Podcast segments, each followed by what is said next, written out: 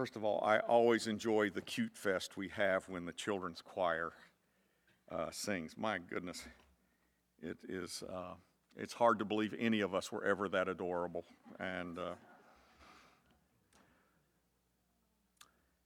I'm reading from John, who gives us, I think, the deepest theology we have about the incarnation. John 1 1. In the beginning was the Word, and the Word was with God, and the Word was God. He was with God in the beginning. Through him all things were made. Without him nothing was made that has been made. In him was life, and that life was the light of all mankind. The light shines in the darkness, and the darkness has not overcome it. There was a man sent from God whose name was John. He came as a witness to testify concerning that light, so that through him all might believe. He himself was not the light, he came only as a witness to the light. The true light that gives light to everyone was coming into the world. He was in the world, and though the world was made through him, the world did not recognize him. He came to that which was his own, but his own did not receive him. Yet to all who did receive him, to those who believed in his name, he gave the right to become the children of God, children born not of natural descent, nor of human decision, or of a husband's will, but born of God. The Word became flesh and made his dwelling among us. We have seen his glory, the glory of the one and only Son who came from the Father, full of grace and truth. John testified concerning him. He cried out, This is the one I spoke about when I said, He who comes after me has surpassed me because he was before me. Out of his fullness we have all received grace in place of grace already given. For the law was given through Moses, grace and truth came through Jesus Christ. No one has ever seen God, but the one and only Son, who is himself God and is in closest relationship with the Father, he has made him known. Today is love, the fourth Sunday of the Advent season. And I think the definition of love is the mysterious truth of the incarnation. The truth that God became flesh and skin and bone and muscle and nerve synapses, and He dwelt among us. He became Emmanuel, God with us, God us. God merging and becoming one with humanity, God became matter. How totally unexpected and shocking and stunning to the Jewish mind. The Jewish mind could never conceive of such a thing. To even look at God was to die. And yet, the writers of the New Testament said that we have seen God in Jesus Christ. Jesus himself said, I am in the Father, and the Father in me. We are one. If you have seen me, you have seen God. What an incredible statement. We have, as Jesus said, seen the unseeable God in the face of Jesus. In 1926, and this was uh, Stephen Seamands, I think he's the son of David Seamands. and he, he wrote books about missionaries and stuff. And in 1926, he talked about George Harley who went to Liberia, Hank's home country. And he founded a medical mission among the Mano tribe of Liberia. And I was talking to Hank a little bit about it. There's a lot of fascinating details to that. And while he was there, he, since he was a medical missionary, he, can, he got the people to join with him, and they constructed a medical clinic, and at the same time, they constructed a chapel. Eventually, Harley began to build up patients. And by his fifth year, he was servicing 10,000 patients a year to the Mono tribe. But however, during the first five years, not one Mano tribesman or woman or child visited the chapel for a single service. 10,000 people going to the clinic, zero, and I mean zero people, going to investigate the God that sent them there. Shortly after the doctor and his wife arrived, she gave birth to Robert, their first child. He was the apple of our eye, Harley said. We loved our little boy. But one day when he was almost five years old, not quite five years old, Harley said, I looked out the window of the medical dispensary and I saw Bobby. He was running across the field, but he fell down. Then he got up and ran some more and fell again. But this time he didn't get up. I ran out and picked up the feverish body of my little boy. I held him in my arms and said, Bobby, don't worry. Your daddy knows how to treat this tropical fever. He's going to get you better. Harley tried every treatment he knew, but nothing broke the fever and nothing healed his son. The disease took the boy's life. Of course, the parents, like any of us would have been, were distraught. The missionary went into his workshop, and often as missionaries had to do 90 years ago, he built his coffin for his son. And he placed Robert inside, and he nailed the lid shut. He lifted the coffin on his shoulder and walked toward the clearing to find a place to dig a grave. And one of the old men in the village, one of the mono people, saw him and asked about the box on his shoulder. And when Harley explained that his son had died and what was in the box, the old man offered to help him carry the coffin. And then Harley says this The old man took one end of the coffin, and I took the other. Eventually, we came to the clearing in the forest. We dug a grave there and laid my five year old son in it. But when we had covered up that grave, he said, I broke. I could not stand it any longer. I fell down on my knees in the dirt and I began to sob uncontrollably. My beloved son was dead. And there I was, 8,000 miles away from any home or family. I felt so alone. And he said, But when I started crying, the old man cocked his head in stunned amazement. He squatted down beside me and just stayed there looking at me intently. For a long time, he just sat there listening to me cry and watching the tears stream down my face.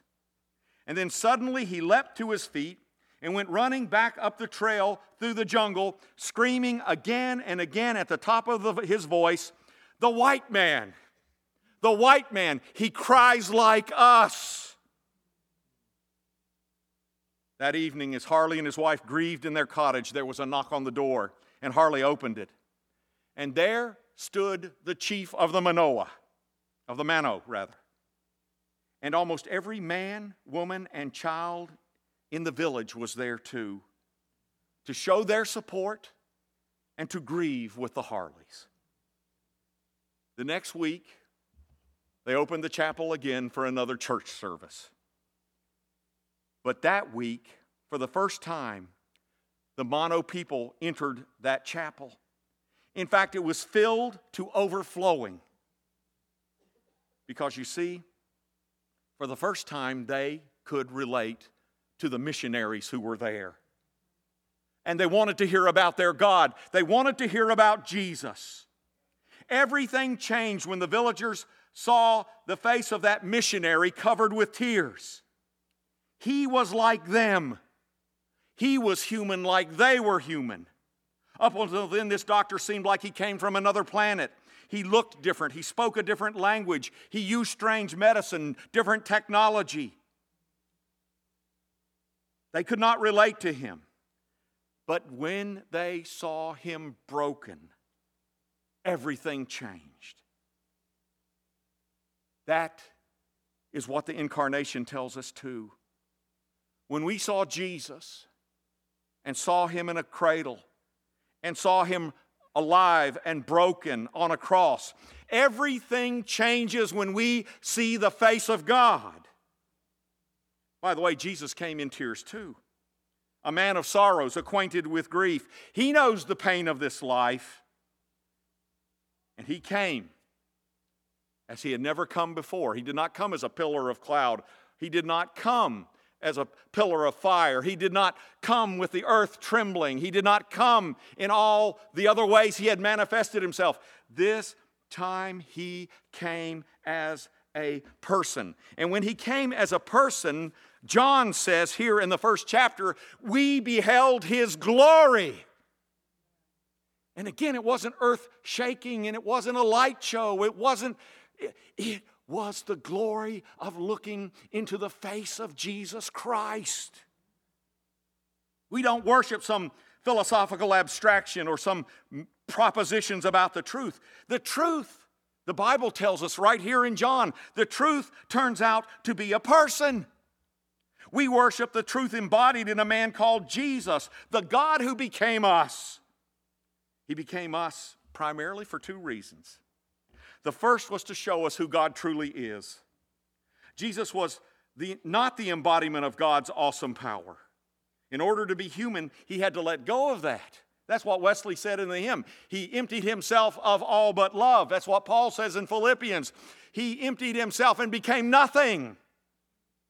He was not born with omniscience or all knowing. Babies know nothing. Have you noticed? Jesus had to learn everything, just like us. He had to learn to walk, he had to learn to run, he had to learn to be potty trained. He had to learn to talk and read. The living word had to learn the written word just like us. Jesus had to learn to pray. He had to learn to obey his parents. He had to learn to do carpentry. I imagine he whacked his thumb once or twice learning. Jesus had to learn obedience to the Father. And when we see Jesus, here's the incredible truth of the incarnation we see God stripped down to his essence. In Jesus, we see God's mind, his heart, his values, his face. We see the face of God in Jesus. We see what God loves and what God hates. We see what moves him and what disturbs him. In Jesus, we see what makes God tick. Or to put it more succinctly, in Jesus we see the very personality of God, nothing more and nothing less. What do we see? We see a person who loved beauty, whose heart was captivated by the glory of a flower. We see someone who, at heart, was an artist. Do you know that? God is an artist. If you don't believe me, go take a walk through the woods or look through a telescope. We see in Jesus a person who was passionately in love with every person he ever met. And he loved especially those who nobody else loved. He invited children into his lap. Before Jesus came, children were considered disposable commodities. If a child was born the wrong gender, a woman, or deformed, or sickly, or simply not wanted, that child was taken to the city dumps in innumerable cities all over the Roman Empire. It was Christians taking their cues from the life of Jesus who went into the city dumps and rescued those abandoned children, adopted them, and treated them as their own. It was Christians who created the first orphanages. Children, because of Jesus, went from being disposable to being miracles. Jesus did that. Why did Christians act like that? Because that's how Jesus told them to act. Jesus cared and fed for the poor, fed the poor. He met human need of every kind. He healed broken bodies. He delivered people from the spirits of the demonic. And he told us we would be judged by how we treat the nobodies of the world those in prison, strangers at our doors, the sick and dying, the naked. He so identified with the down and out that he said, if we ignore the down and out, we were ignoring him. This is the heart of God revealed. Jesus came to turn the world upside down to free us from ourselves, from our sin, from our egos. He came so that we could become one with the Father like Him. He came to show us the real glory to God of God, to show us what resides in God's heart. And what resides in his heart is pure goodness and pure love and pure mercy. That's the glory of God. The glory of God is not the light show. The glory of God is the heart of God revealed. He showed us how to love, how to redemptively love. And He did come to show us how to live. You know, I know Christians, Bible believing Christians, who have said to my face, Jesus doesn't expect us to live like Jesus. If I wasn't an Anabaptist, I might, but anyway. Jesus doesn't really expect us to live like him because, after all, he was perfect. He was human, but not human like us. By the way, that is heresy. Jesus was human like us. What Jesus taught, they say, is, is too hard. He doesn't really expect us to obey all that stuff he taught. He just taught stuff that shows us how much we need grace. He doesn't really expect us to love like He loves, obey like He obeyed, forgive like He forgave, help the ones He helped, love our enemies, risk our lives for the King. Jesus doesn't really expect that. He just came to save us, not show us how to live. Brothers and sisters, there is no truth more deadly than a half truth. And it is true, we will never obey perfectly what Jesus taught. And it is true that God's standards if we truly understand His standards, will drive us to our knees and into the arms of grace. It will make us say, Jesus, I can't be perfect, save me. And it is true, we will never be perfect like Jesus was perfect. But please hear this Jesus Christ was fully human. He depended on the same power we depend upon to follow God. He was empowered by the Spirit, the same Spirit we're empowered with. He needed to pray just like we needed to pray. He was tempted like we're tempted, and he had to use the same resources that are available to us. Jesus needed to learn the Word of God. The Word of God needed to learn the Word of God. Jesus felt pain like all of us. He grew tired like all of us. I love the fact that Jesus took naps. In fact, it scared his disciples when there's a storm going on. Jesus is in the boat taking a nap. I find as I get older, I get more like Jesus. Rejection hurt him like it hurts us. One day he preached and he emptied the house. And he looked at his disciples and said, You're going to leave me too. Jesus was human. And he came to show us how real human beings can live with the Spirit's help and with God's word in their heart. Not perfectly, but essentially. We can be changed. We can be different. We can be like Jesus. Will we be perfect? No. But can we still be like Jesus? Yes. Far too, you know, Jesus really does expect us to do what he taught. He really does expect us to model our lives after him. Didn't he say, Whoever believes in me will do the works I have been doing, will live life like I've been living it? Far too many Christians look at Jesus' birth, death, and resurrection as the cause of their salvation, but not as a way to live. We can't let ourselves off the hook by saying Jesus was divine and we're not. Of course, Jesus forgave, but we're not Jesus. Therefore, I don't have to love my enemies. But Jesus' humanness, brothers and sisters, his humanness was not a disguise. He lived in the real world. His enemies harassed him, arrested him, tortured him, and killed him. And he forgave them even as they were murdering him. And he asks us to do the same.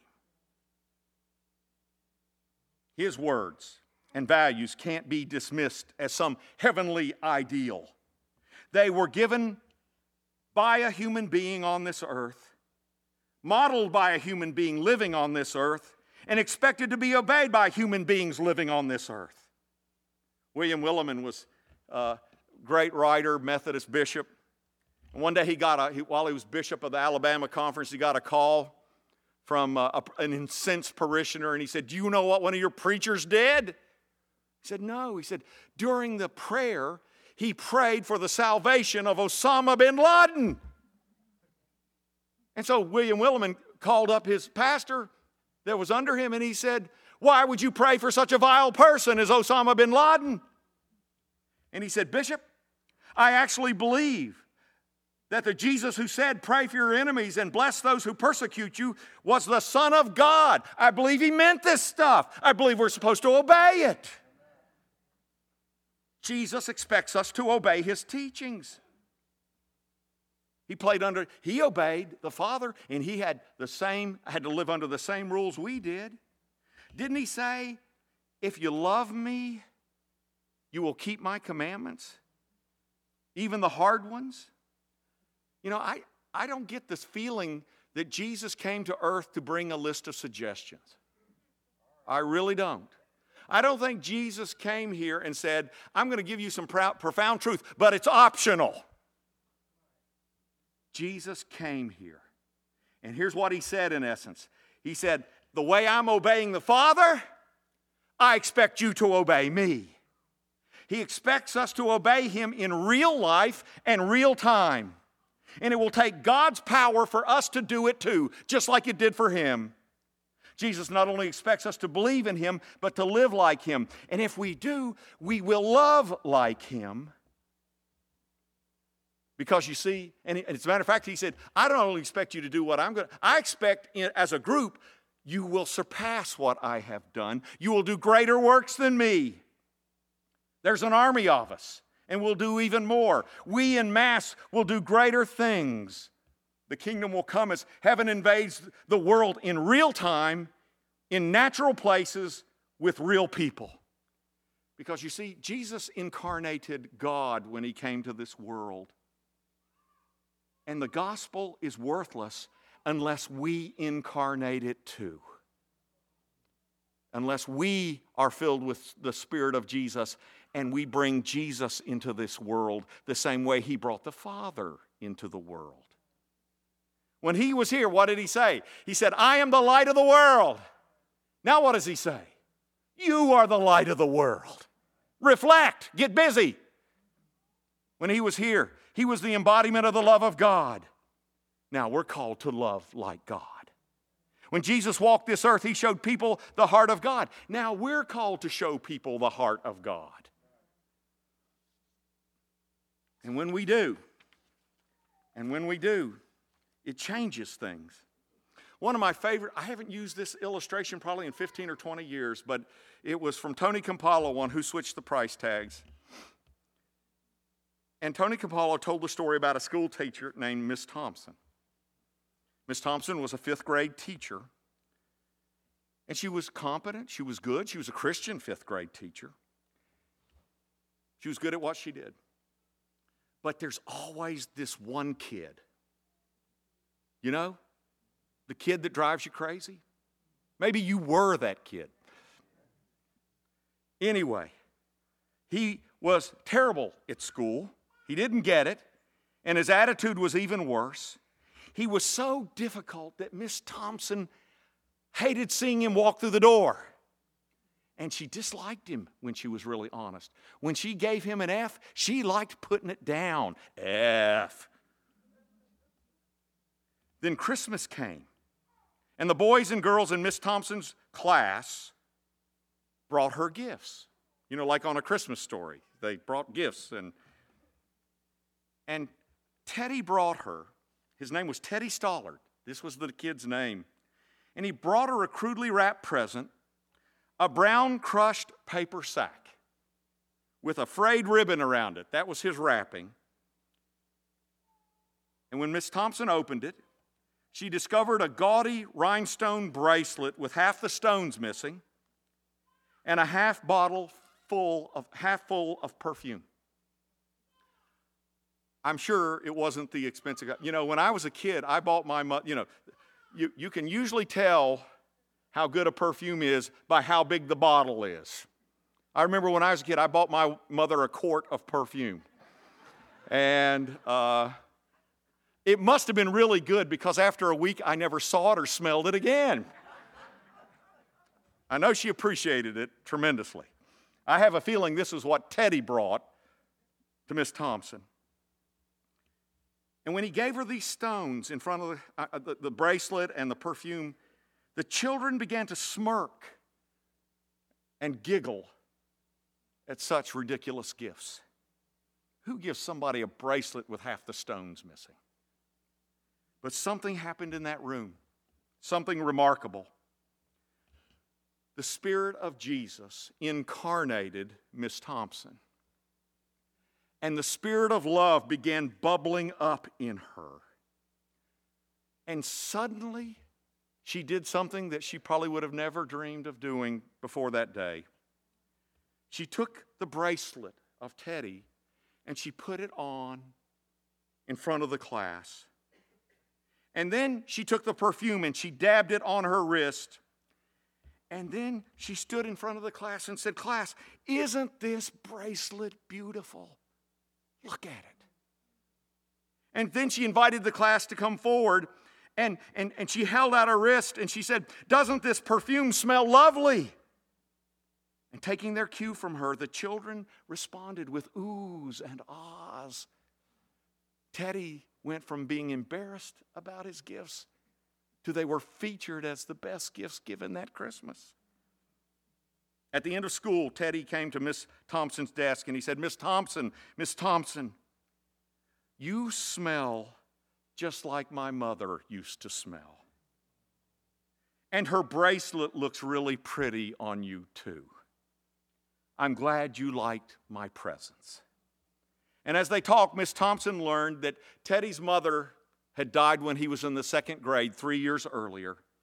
And when, his di- when she died, his father, consumed with grief, soon became consumed with alcohol. And Teddy was essentially alone in the world. Miss Thompson's heart was broken for this broken child. But that day, she saw Teddy in a new light. For the first time since she had him, she saw Teddy through the eyes of Jesus.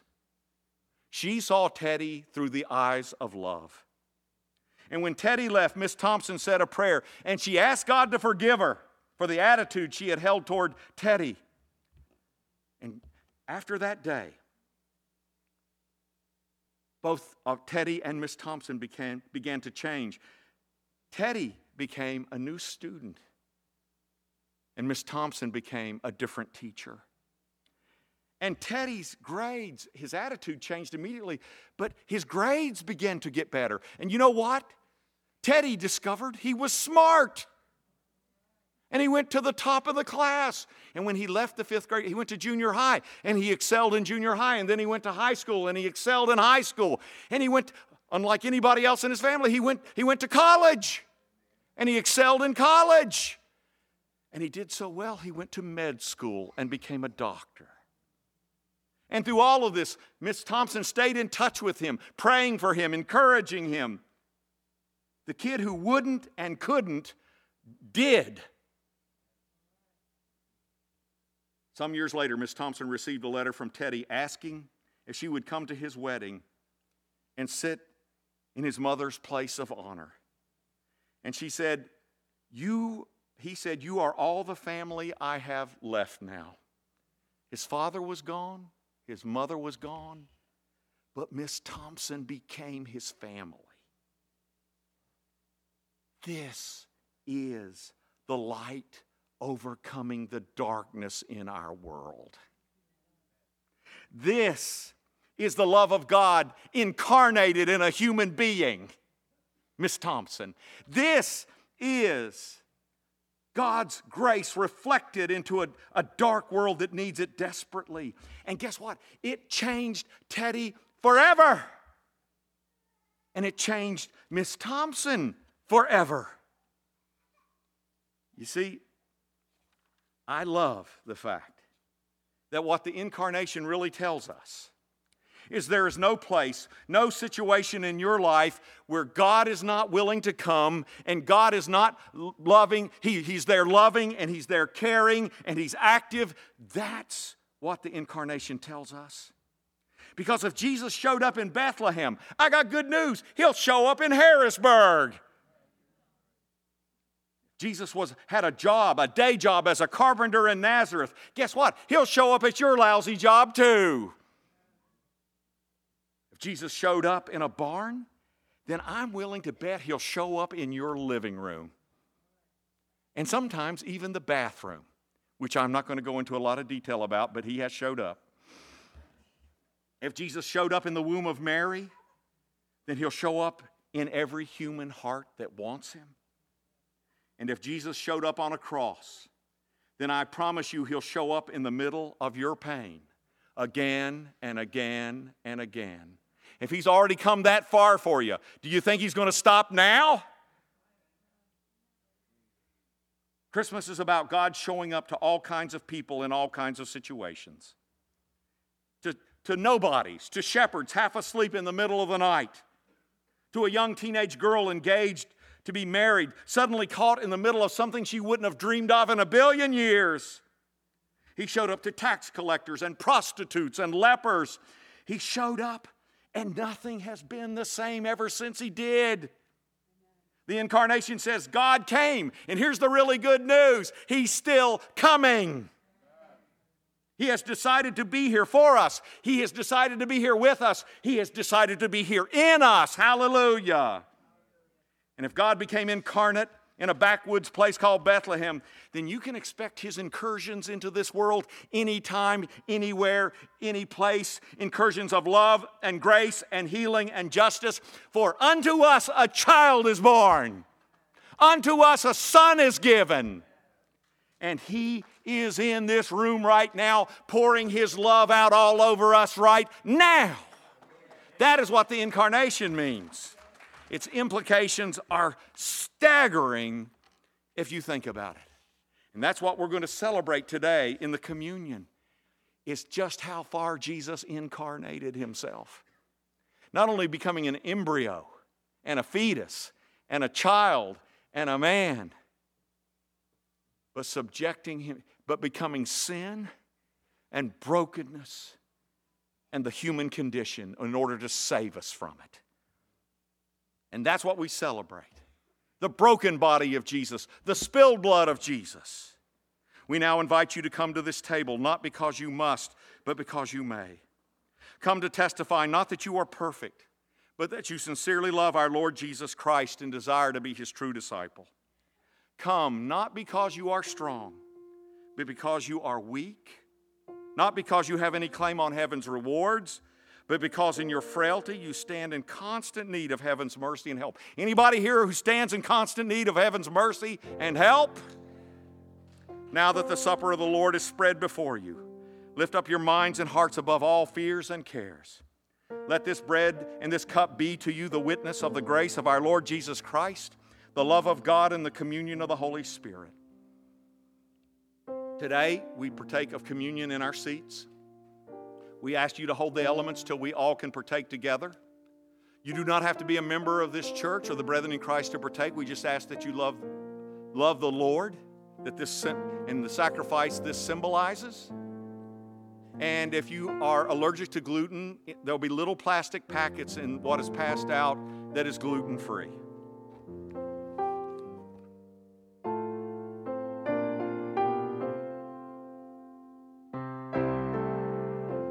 Night when Jesus was betrayed, he took bread, blessed it, broke it, and gave to his disciples.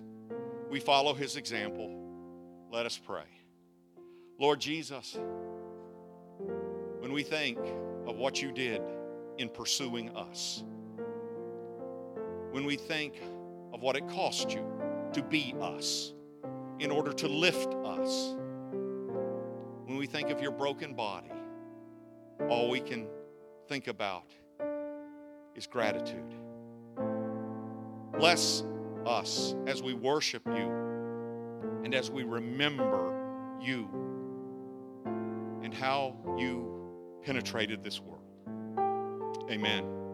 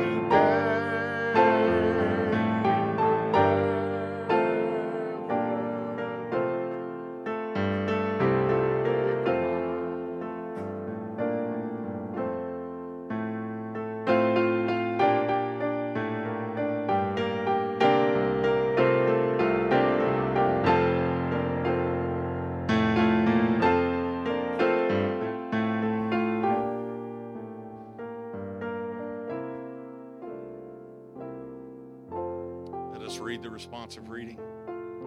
Brothers and sisters, this bread which we break, is it not the communion of the body of Christ?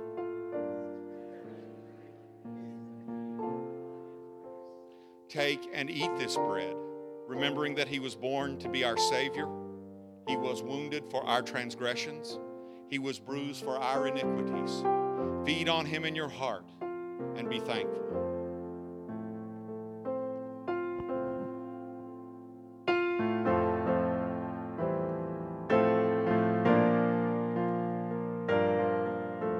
When Jesus was betrayed, he also took the cup, blessed it, and gave to his disciples. We will do likewise. Pastor Hank will lead us in prayer. Lord, we thank you for this cup, the reminder of your love, freely, willingly, and lovingly given for us. Pray now that as we take this cup, that we be reminded the blood that flowed in Calvary matters most, matters even more than the blood that flows through our veins. So, Lord, we thank you for this cup and thank you for the continued blessing of you coming and always coming. In your name we pray, amen.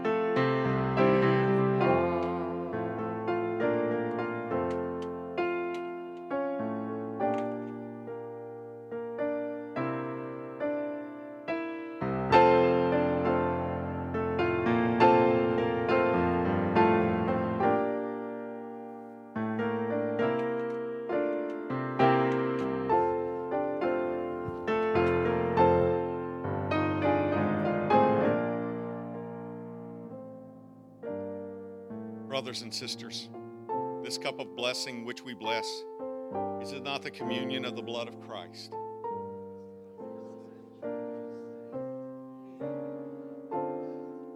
Take this cup, remembering that he said, This is my blood of the covenant, which is poured out for many for the forgiveness of sins.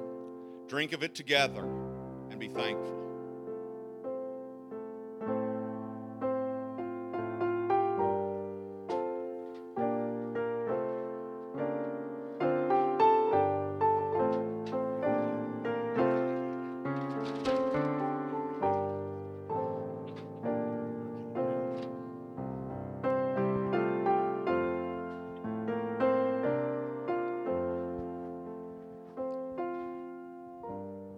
Like you to stand, please.